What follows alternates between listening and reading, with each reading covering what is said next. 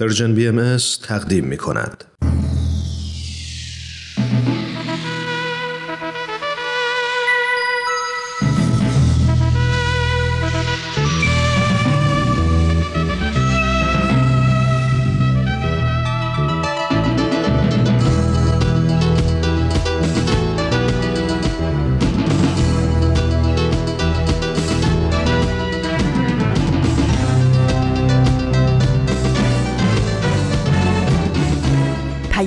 دوست، برنامه‌ای برای تفاهم و پیوند دلها.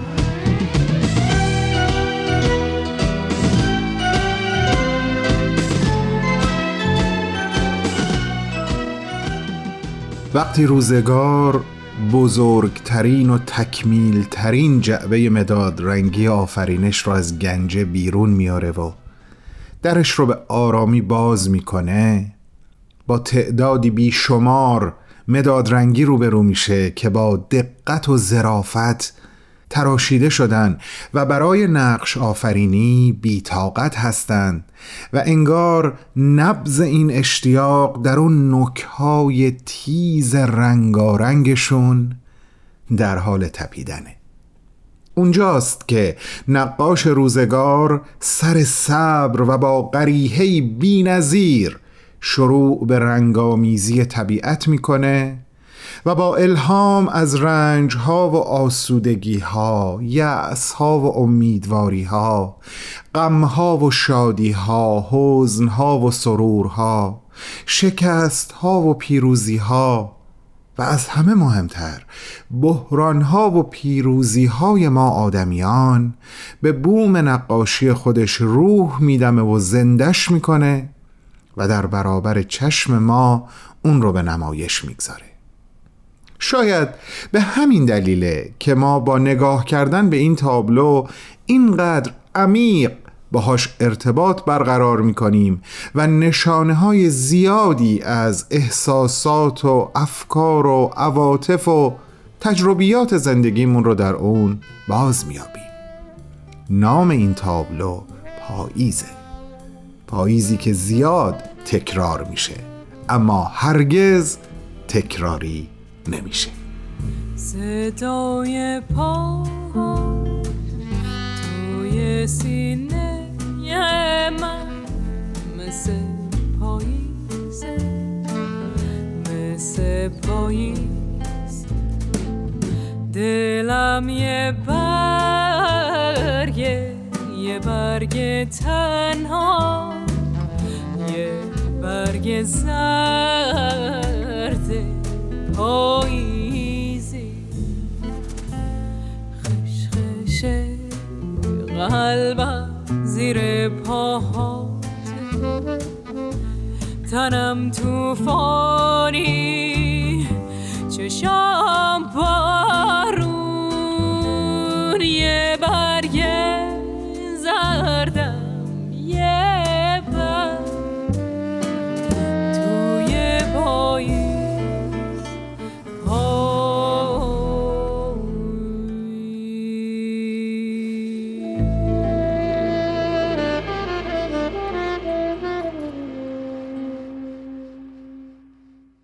در 8مین روز از این پاییز من بهمن یزدانی دوباره این اقبال بلند رو پیدا کردم تا به نیابت از طرف خانواده بزرگ و صمیمی پرژن BMS از رادیو پیام دوست به شما خیر مقدم بگم، از حضورتون سپاسگزاری و دعوت کنم تا در روشن کردن چراغ برنامه‌های امروز با من همراه باشید. سلام عزیزانم، بسیار خوش آمدید. امروز شنبه 8 مهر ماه سال 1402 خورشیدی به تقویم ما ایرانیان هست که مصادف شده با آخرین روز یعنی 30 سپتامبر از سال 2023 میلادی.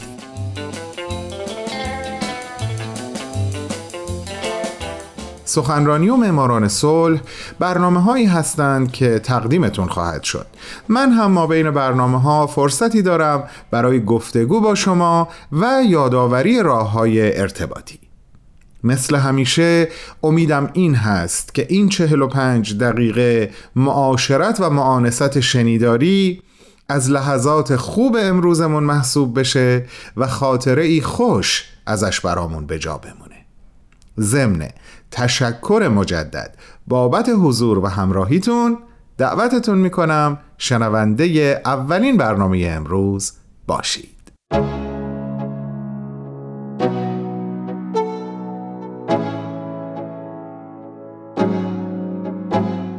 عزیزان علاقه‌مند به برنامه سخنرانی امروز قرار هست به گزیده‌ای از صحبت‌های آقای دکتر سهراب کوروش گوش کنیم.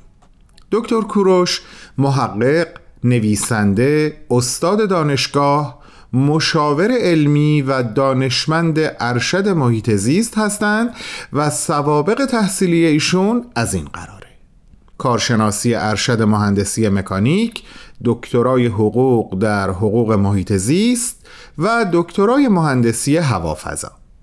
جناب دکتر سهراب کوروش در 32مین کنفرانس سالانه انجمن دوستداران فرهنگ ایرانی که از اول تا 5 سپتامبر سال 2022 میلادی به صورت مجازی برگزار شد، سخنرانی ایراد کردند تحت عنوان محیط زیست، دیدگاهی اخلاقی و جهانی. همکاران من گزیده‌ای از سخنرانی ایشون رو در 2 بخش برای شما تهیه و تدارک دیدن که امروز با هم شنونده اولین بخش هستیم.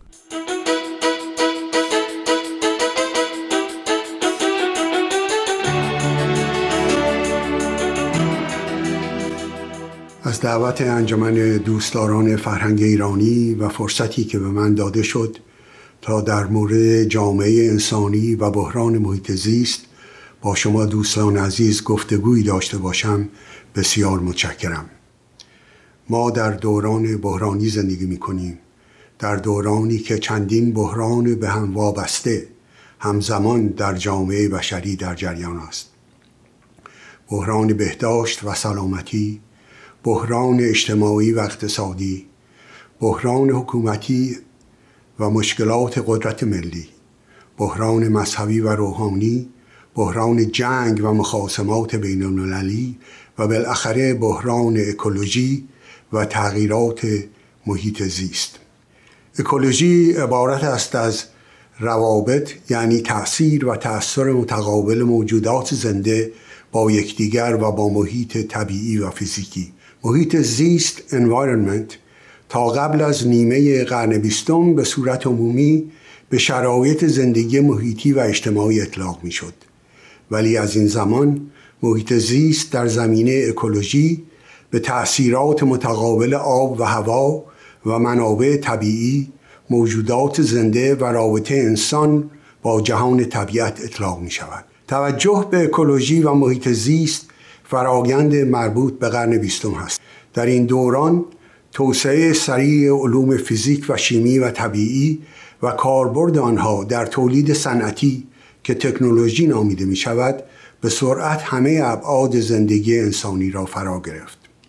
سرعت کاربرد اختراعات روز به روز در افزایش است. مثلا از زمان اختراع تلفن تا هنگام استفاده همگانی از آن 50 سال طول کشید و از زمان اختراع ترانزیستور تا زمان کاربرد تجارتی و صنعتی آن فقط 5 سال طول کشید و این زمان از نیمه دوم قرن بیستم روز به روز در کاهش است و در زمان حاضر به چندین ماه تقلیل پیدا کرده. هر آینه این سرعت کاربرد تکنولوژی با عدم اطلاع و یا نادیده گرفتن اثرات جانبی و تأثیرات نامطلوب در حفظ محیط زیست و سلامتی انسانی همراه بود.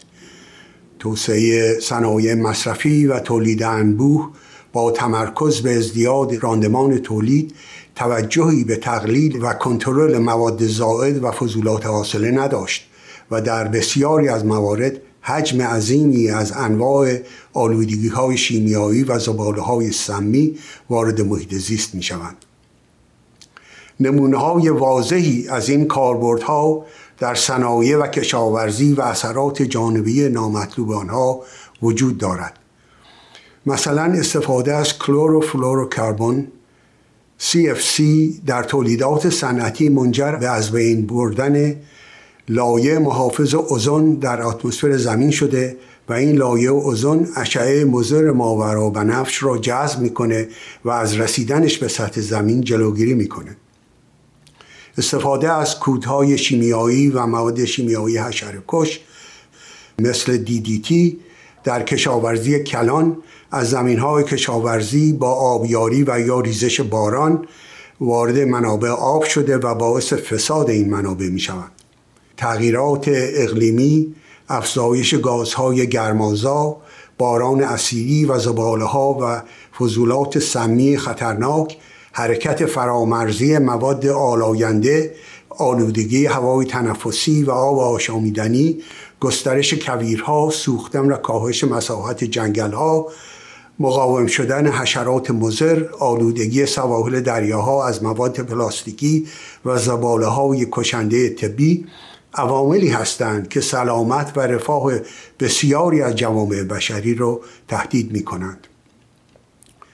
در طی 5 دهه گذشته شرکت‌های تولیدی و تجاری کشورهای جهان منابع طبیعی و ذخایر آن را به طرزی مصرف کرده‌اند مثل اینکه محدود و تمام شدنی نیستند و زباله‌ها و مواد زائد را بدون در نظر گرفتن عواقب در مناطقی که مردم فقیر و اقلیت‌های نژادی زندگی می‌کنند به دور ریختند، ولی به زودی با عواقب و اثرات نامطلوب آن در سلامت اجتماعی و محیط زیست روبرو شدند. این هنگامی است که تراژدی منابع مشترک The Tragedy of Commons به صورت کاهش بازده این منابع و مشکلات پاکسازی زباله‌ها و فضولات حاصله در محیط زیست نمودار گردید. مفاهیم عدالت اجتماعی و حقوق محیط زیست نیز در این هنگام مورد توجه قرار گرفت.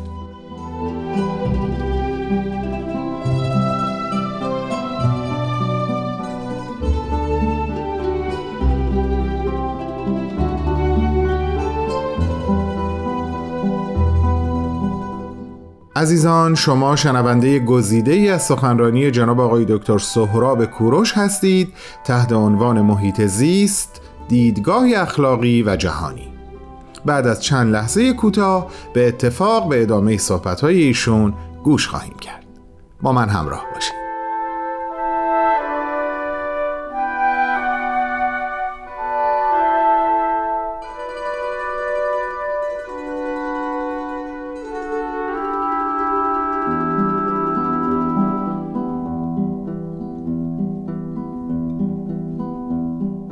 عدالت اجتماعی مفهومی است که بر اساس آن هر انسان بدون توجه به نژاد، رنگ، ملیت و سطح دارایی و درآمد استحقاق داشتن حقوق مساوی در زمینه‌های اقتصادی، سیاسی، اجتماعی، تحصیلی و محیط زیست را داراست.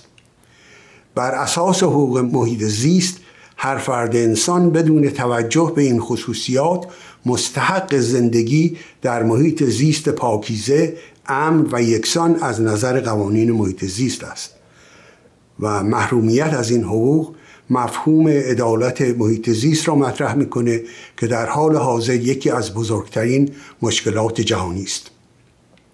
پیشرفت علوم و تحقیقات اکولوژیک نشان داده که زمین خود یک سیستم اکولوژیک بزرگ و بسیار پیچیده است. این سیستم اکولوژیک که بر اساس تعامل تنوع زیستی استوار است، یک سیستم خودکفا و پوینده است که تا زمانی که تعادل آن مختل نشده به کار خود ادامه می‌دهد. این سیستم اکولوژیک خودکفا در سالهای اخیر سفینه فضای زمین نامیده شده. سازمان فضایی آمریکا ناسا از سال 1975 بر روی یک پروژه مسافرت 3 تا 5 ساله از کره زمین به کره مریخ کار می‌کند. تمام سیستم‌های فنی مسافرت مداری بین زمین و مریخ در طی 47 سال گذشته طرح، ساخته و آزمایش شدند. ولی بزرگترین مشکلی که انجام این پروژه را به تعویق انداخته، ایجاد یک سیستم اکولوژیک خودکفا و پاینده برای تصفیه و تجدید اکسیژن و آب و مواد غذایی است و این نشان می‌دهد که یک سیستم اکولوژیک خودکفا چقدر پیچیده است. از آنجا که مشکلات محیط زیست نظیر آلودگی هوا، افزایش گرمای اتمسفر زمین، آلودگی منابع آب شیرین، باران اسیدی و غیره که قبلا ذکر شد، حد و مرز نمی‌شناسد، آلودگی محیط زیست در هر نقطه زمین بر اکولوژی همه دنیا تاثیر می‌گذارد. مثلا آلودگی اتمی چرنوبل در 1986 و فوکوشیما در 2011 هنوز در خاک و آب دریاها و هوای زمین وجود دارند. هوا، منابع آب و خاک و طبیعت در مجموع منابع مشترک همه جهان هستند که در حال حاضر دچار تراژدی منابع مشترک شدند. همچنین اکولوژی سیستم خودکفا و پاینده سفینه فضای زمین مورد تهدید و اختلال جدی قرار گرفته. در طی 50 سال گذشته متخصصین محیط زیست و سازمان‌های غیردولتی NGO، بنیادهای اجتماعی و مجامع بین‌المللی، اکولوژیست‌ها و سایر دانشمندان مقالات و اسنادی در مورد مشکلات محیط زیست و تأثیرات آنها بر همه جنبه‌های حیاتی، اقتصادی و اجتماعی جوامع بشری و راه‌های مقابله، بهبود و بازسازی آنها منتشر کردند و اکنون جملگی در این موارد اتفاق نظر دارند که محیط زیست دچار بحران جدی و فزاینده است. تغییرات نامطلوب اکولوژیک نظیر تغییرات آب و هوا، افزایش گرمای هوای زمین، تقلیل ضخامت لایه اوزون، باران اسیدی، ذوب شدن یخ‌های قطبی و سایر مشکلات موجود و آنچه در آینده ایجاد شود، اهمیت اساسی در زندگی جوامع انسانی داشته و باید جداً و به فوریت مورد توجه و کنترل قرار گیرد. ریشه و طبیعت مشکلات محیط زیستی، اجتماعی و اقتصادی یکی است.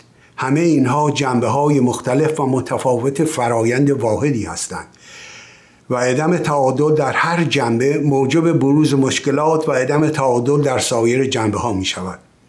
مثلا اگر روند فعلی افزایش گرمای هوای زمین کنترل و متوقف نشود، باعث ذوب یخ‌های قطبی، بالا آمدن سطح آب دریاها شده و بسیاری از مناطق ساحلی و زمین‌های کشاورزی را غیرقابل استفاده کرده، موجب بروز قحطی و بیخانمان شدن میلیون‌ها انسان و ایجاد ناآرامی و جنگ و سایر مشکلات اجتماعی و اقتصادی خواهد شد. به علت یکپارچگی و تفکیک ناپذیری طبیعت، مشکلات و خرابی محیط زیست نظیر آلودگی هوا و منابع آب در یک محل بر محیط زیست همه جهان تأثیر می‌گذارد. از این لحاظ مشکلات محیط زیست باید از ارجحیت توجه و اقدام سریع در مقابله با آنها برخوردار شود. تراژدی منابع مشترک به صورت کاهش منابع طبیعی و افزایش آلودگی محیط زیست و اختلال در تعادل اکولوژیک سفینه فضای زمین که میراث جمعی جامعه بشری است، محتاج یک سیستم جهانی حفظ محیط زیست و توزیع عادلانه منابع طبیعی است.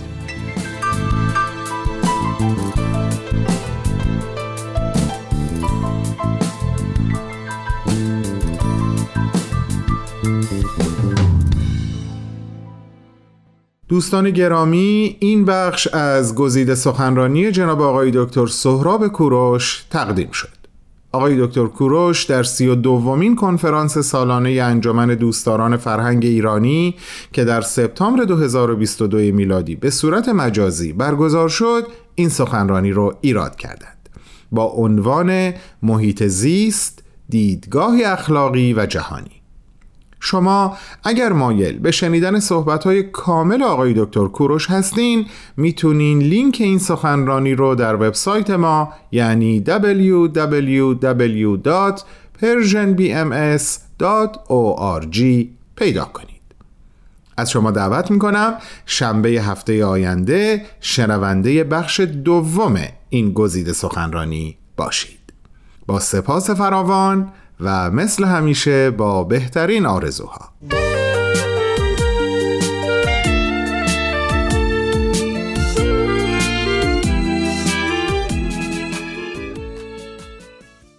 دوستان عزیزم، سلامی دوباره به حضور شما و امیدوارم که از شنیدن برنامه‌های امروز تا به اینجا لذت برده باشید.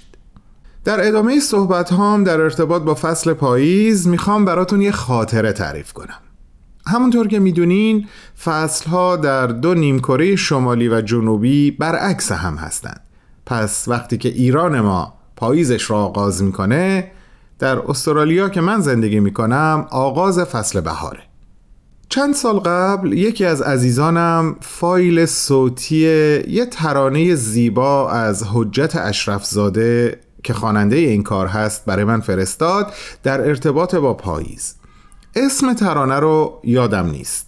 این ترانه به قدری روی من تأثیر گذاشت که بلافاصله بعدش دو بیت بر همون وزن و همون قافیه تونستم بنویسم که در واقع با پاییز ایران در اون دو بیت صحبت کردم، در حالی که در سرزمینی که میزبان من بود و هنوز هم هست بهار آغاز شده بود. ازتون دعوت میکنم چند بیت از ترانه حجت اشرفزاده رو گوش کنین، بعدش من اون دو بیت سروده خودم رو براتون میخونم.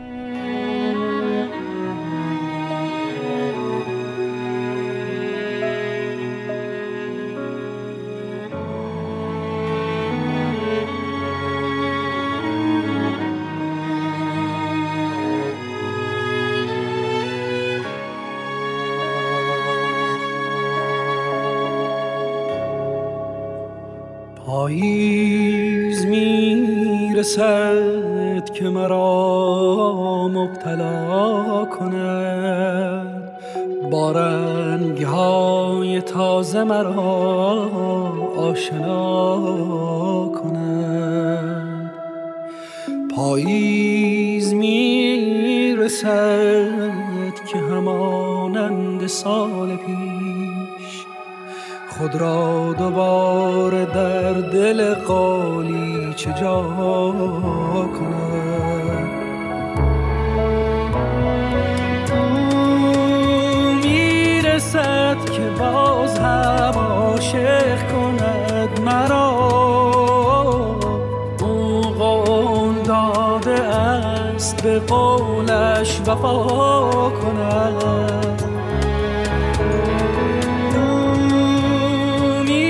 سعد که باز هم عاشق کند مرا،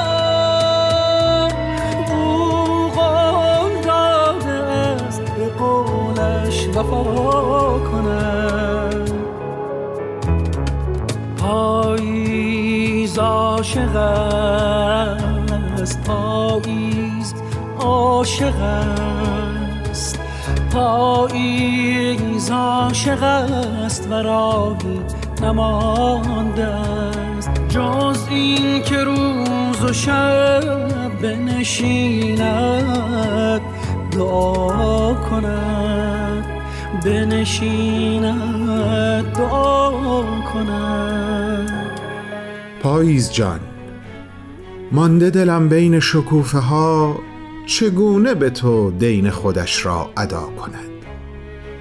باور بکن صدای خشخش برگ های تو از راه دور در عمق جانم صدا کند. این شانه های برهنه از برگ های تو شولای زرد و سرخ ببافد قبا کند.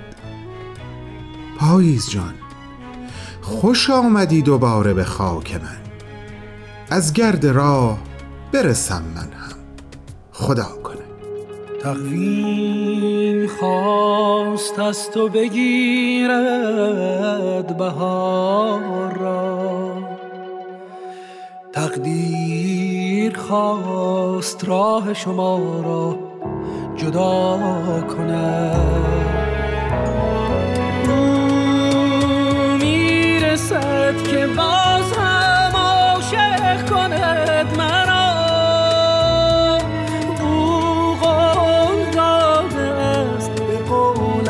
وفا کند.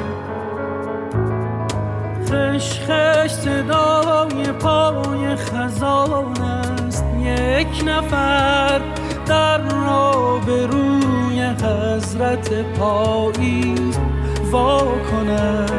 عشقش صدای پای خزان است، یک نفر در روبروی حضرت پاییز وا کنم. پاییز عاشق است، پاییز عاشق است، پاییز عاشق است، ورا نمانده است. پاییز عاشق است، پاییز عاشق است، پاییز عاشق است. خیلی خوشحالم که امروز موقعیتش پیش اومد تا این خاطره رو با شما عزیزانم در میون بذارم. حالا دیگه بریم سراغ یک سری یادآوری‌های خوب. صفحات پرژن BMS در ساند کلاد، پادکست، تلگرام، اینستاگرام، فیسبوک، توییتر و یوتیوب همیشه در اختیار شماست تا از طریق این راه‌های ارتباطی آنچه که در افکار و عواطفتون درباره برنامه‌های تقدیمی ما به شما میگذره برامون بنویسین و از این طریق در ساخت برنامه‌ها مشارکت کنین. سلام، من سارا هستم. به تغییرز خوش آمدید.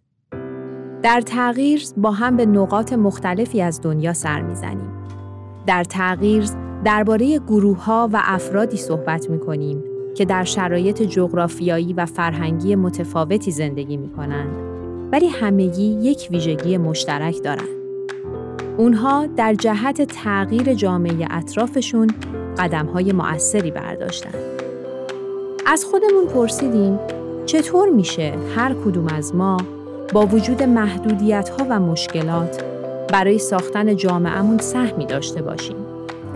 در پادکست تغییرز به دنبال تجربه‌هایی هستیم که شاید پاسخ این سوال رو به ما نشون بدن.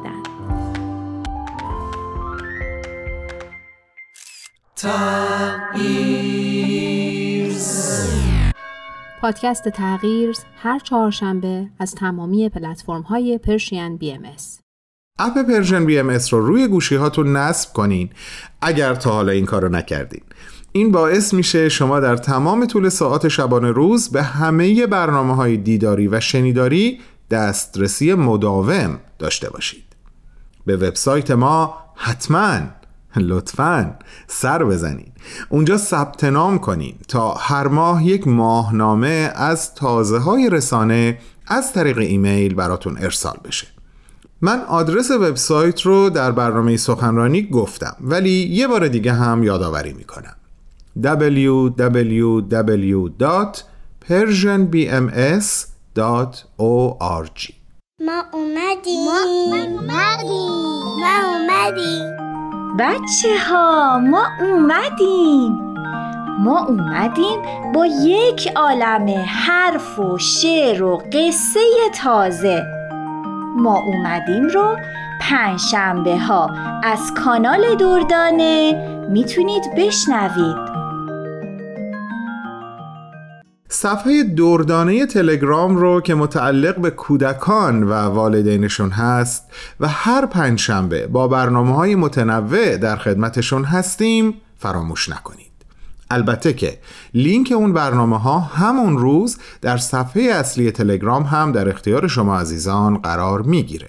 به همراه بازپخش برنامه‌ای زیبا به نام خاک تابناک که در ارتباط هست با ایران عزیزمون.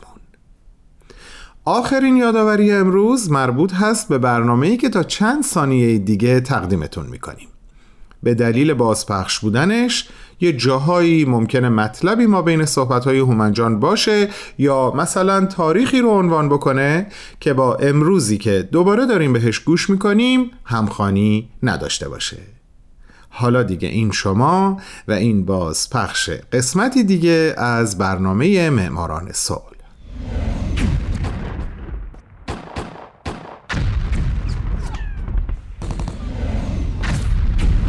معماران صلح.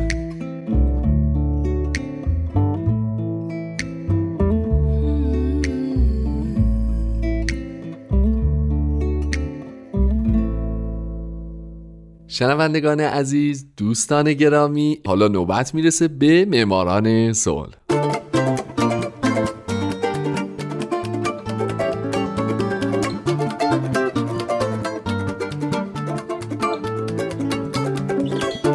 درود به شما فارسی زبانان ساکن این دهکده جهانی، شمایی که به جهانی بدون جنگ فکر و برای رسیدن به همچین جهانی تلاش میکنید، درست مثل قهرمانان این برنامه، مثل زنان و مردان و مؤسسات و سازمانهای دولتی و غیر دولتی که خواسته یا ناخواسته باعث شدن دنیای ما بدتر از چیزی که الان هست نباشه.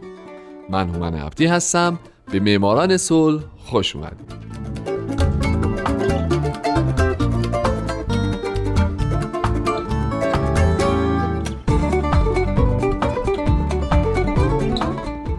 این هفته سال 2002 جیمز ارل کارتر یا جیمی کارتر، قسمت سوم و آخر.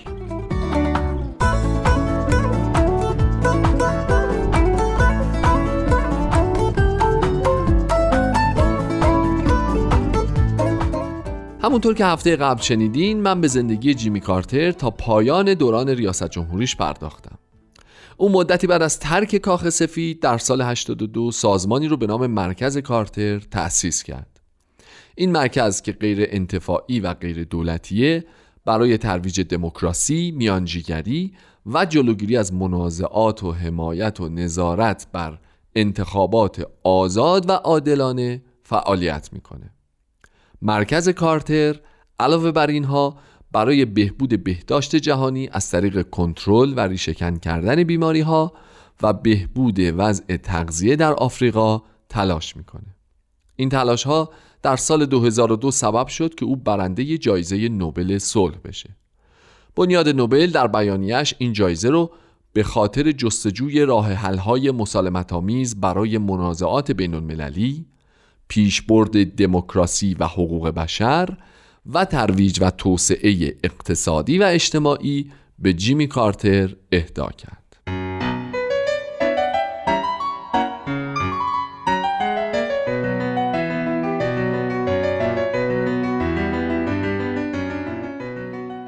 در جریان مراسم اهدای جایزه به جیمی کارتر، نماینده کمیته نوبل در سخنرانی ضمن تعریف و تمجید از کارتر اظهار داشت: لزومی به پنهان کردن این حقیقت نیست که کمیته نروژی نوبل مایل بود در سال 1978 همراه با انور سادات و مناخیم بگین جایزه صلح را به کارتر نیز اهدا نماید. بسیار واضح است که حذف کارتر از آن جایزه از اشتباهات بارز کمیته نوبل در تاریخ اهدای این جایزه بود و بالاخره امسال توانستیم این اشتباه را جبران کنیم.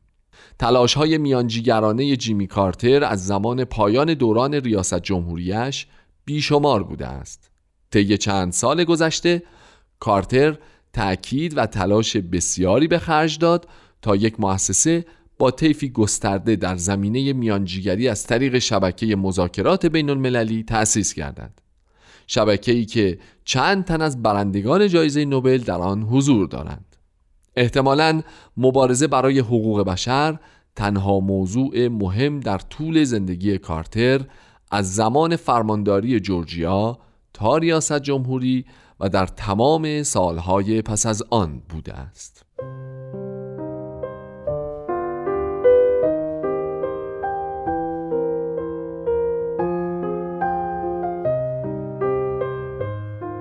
جیمی کارتر در مراسم دریافت جایزه نوبل صلح ضمن تشکر از همسرش و تمام همکارانش در مرکز کارتر اظهار داشت: من اینجا به عنوان یک مقام دولتی حاضر نشدم، بلکه شهروند جهانی آشفته هستم که امیدوار به اتفاق نظرهای روبه رشد در جامعه است، امیدوار به اینکه مردم پذیرفتند که اهدافشان باید صلح، آزادی، حقوق بشر، محیط زیست، کاهش درد، رنج و حکومت قانون باشد.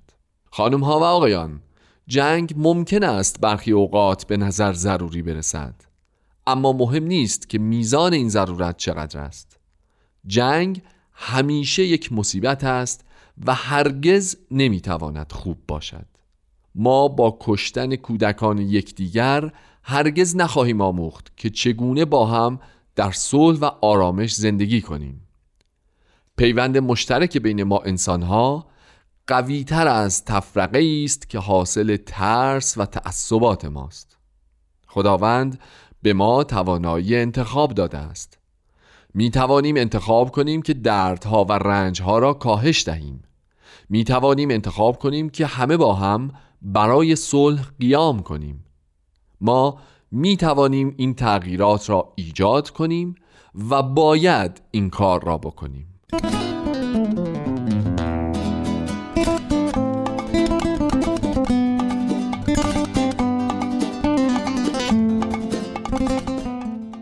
فعالیت‌های جیمی کارتر در مرکز کارتر بعد از دریافت جایزه نوبل صلح همچنان ادامه پیدا کرد. او همچنین در 18 جولای 2007 به جوهانسبورگ نزد نلسون ماندلا رفت و به دعوتی که از او برای عضویت در سازمان ریش سفیدان شده بود پاسخ مثبت داد. سازمان ریش سفیدان یا سازمان متنفذین یک گروه مستقل متشکل از رهبران جهان و چهره‌های دولتی است که در کنار هم در خصوص مسائل حقوق بشر و تحقق صلح فعالیت می‌کنند.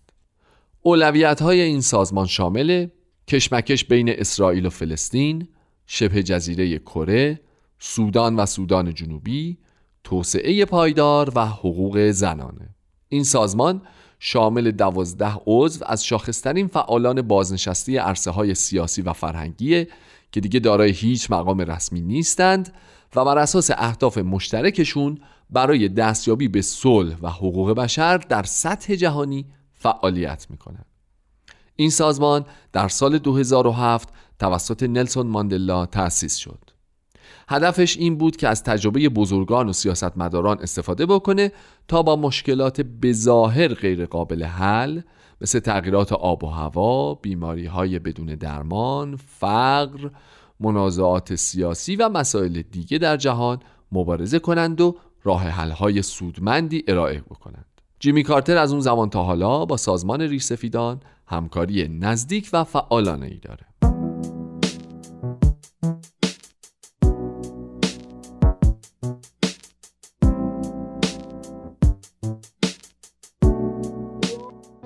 جیمز ارل کارتر یا جیمی کارتر برنده جایزه نوبل صلح سال 2002 از مخالفین سبت جنینه. او در سال 2012 در مصاحبه‌ای با ذکر این نکته که امیدوار حزب دموکرات بیش از اینها طرفدار زندگی باشه گفت: من هرگز قبول نداشتم که عیسی مسیح سبت جنین رو تایید میکنه. من هر کاری که میتونستم کردم تا موارد ضروری و قانونی سبت جنین رو به حداقل برسونم. برای مثال شرایط فرزندخواندگی رو آسان‌تر کردم و همینطور برنامه‌ای با عنوان زنان و نوزادان بنیاد کردم که هنوز هم فعاله. اما به غیر از حالتی که زندگی مادر در خطر باشه و یا بارداری بر اثر تجاوز و یا رابطه نامشروع صورت گرفته باشه، به هیچ وجه با سبت جنین موافق نبوده و نیستم. من در یک برنامه عمومی خطاب به حزب دموکرات درخواست کردم که در کنوانسیون بعدی از موضع من در قبال سقط جنین حمایت کنند. فکر میکنم اگه حزب دموکرات با این دیدگاه موافقت کنه، مورد قبول بسیاری از مردم که اکنون به خاطر مسئله سقط جنین با حزب ما بیگانند قرار خواهد گرفت.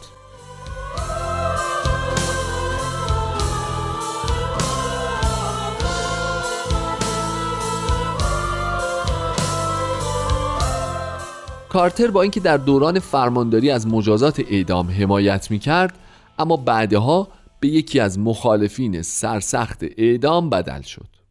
او در سخنرانی‌هاش از زمان ریاست جمهوری به بعد تا اونجایی که تونسته بر ممنوعیت مجازات اعدام در آمریکا تأکید داشته. کارتر در مقاله‌ای در آستانه رفراندوم در خصوص مجازات اعدام در کالیفرنیا مینویسه: فرایند نظارت بر حکم مجازات اعدام در ایالات متحده اصلاح شدنی نیست و اکنون زمان آن است که به دنبال راه اخلاقی تر و مؤثرتری باشیم. رأی دهندگان کالیفرنیا این فرصت را دارند که در روز انتخابات این کار را انجام دهند. او تاکنون برای بسیاری از زندانیان منتظر اعدام درخواست تخفیف مجازات داده.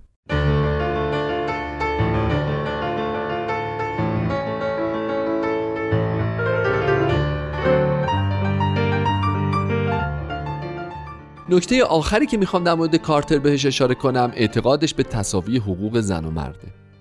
کارتر معتقد رهبران مذهبی میتوانند تعالیم آسمانی را طوری تفسیر کنند که یا از زنان تجلیل کنند یا آنها را سرکوب نمایند. آنها شق دوم را انتخاب کردند و این انتخاب موجب آزار و اذیت زنان در سراسر جهان شده است. این امر نه تنها با اعلامیه جهانی حقوق بشر بلکه با تعالیم عیسی مسیح، حضرت موسی و حضرت محمد در تضاد است که همه یک صدا منادی رفتار عادلانه و شایسته با تمام مخلوقات خداوندند. اکنون زمان آن فرا رسیده است که تا ما جرأت و جسارت به چالش کشیدن این دیدگاه ها را داشته باشیم.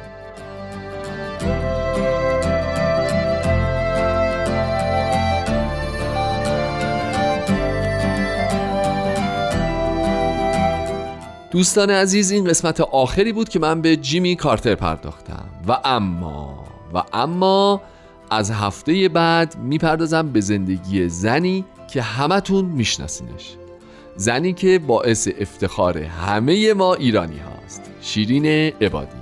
پس تا هفته بعد، من هومن عبدی امیدوارم شمایی که امروز شنونده برنامه بودید در آینده یکی از برندگان نوبل صلح باشید. شاد باشید و خدا نگهدار.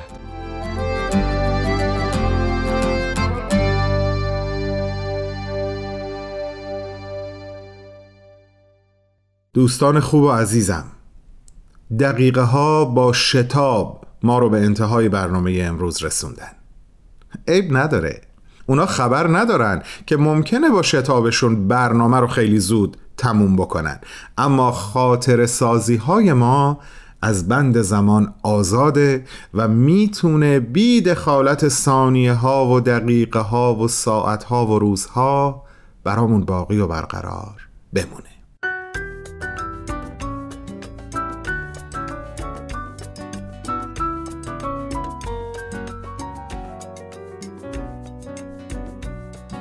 وقتی تو میرقصی غم در به در میشه، تاریکی میمیره، شب جون به سر میشه. رقصیدنت یعنی فهمیدن شادی از شوق رقص تو، خوشحال آزادی، جادوی رقصیدن، بارون و شبنم قلبت رو میشوره از تیرگی از غم، جادوی رقصیدن، بارون و شبنم قلبت رو میشوره از تیرگی از غم.